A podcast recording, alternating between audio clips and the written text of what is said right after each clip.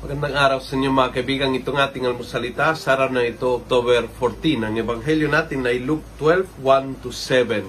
Beautiful gospel. Sabi ni Jesus, Jesus spoke to His disciples in this way, Beware of the yeast of the Pharisees, which is hypocrisy. Nothing is covered that will not be uncovered, hidden that will not be made known. Whatever you have said in darkness will be heard in daylight. Mga, mag-ingat ka sa kung anong sinasabi at ginagawa dahil malalamang ito. Isang katotohanan. And I think kailangan mag-reflect tayong lahat. Minsan, iba ho yung pinoproject nating pagkatao, sinasabi, ginagawa sa harap ng tao, at iba po yung tayo kapag tayo ay uh, mag-isa o kasama ang isang kakuntuhan o kaibigan, iba ang sinasabi be sure na kung anong sasabihin mo in private, you can also say in public. Kung meron kang comment sa isang group chat, pwede mo din sabihin ng harap-harapan. Kung meron kang comment sa katabi sa isang meeting, kayang magtaas ng kamay at banggitin din sa isang pulong. Kung anong iniisip mo, kaya mong i-express sa salita at kung anong i-express sa salita, kaya mong paninindigan sa gawa. Yun ang point ng Panginoong Jesus. Ang isang Kristiyano, ang isang tao na may paninindigan sa iniisip, sinasabi at ginagawa. Iniisip kahit mag-isa, sinasabi kahit nagbubulungan sa katabi, or ginagawa na walang nakakaalam, mayroong transparency Pwede mong gawin in public or in private.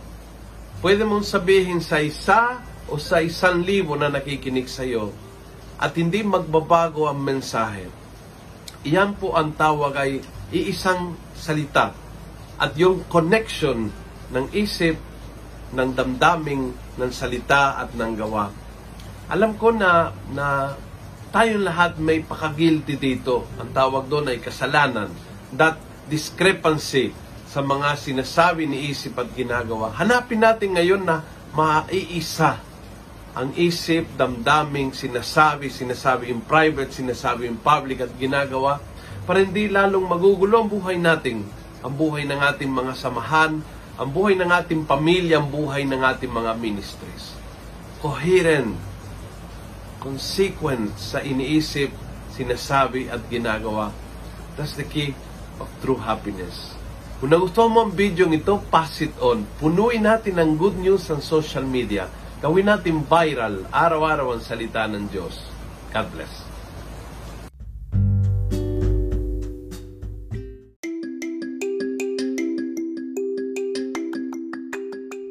Hello po mga kaalmosalita. Sa ngalan po ni Father Luciano at sa lahat ng bumubuo ng aming team, Maraming salamat po sa pakikinig at pagiging katuwang para gawing viral ang mabuting balita araw-araw. At para po masuportahan pa ang mga programa ng aming ministry, kumakatok po kami sa inyong mga puso para sa mga donasyong maaari po ninyong ipadala sa bank account ng Almusalita. Tingnan lamang po ang show notes ng episode na ito para sa mga detalye.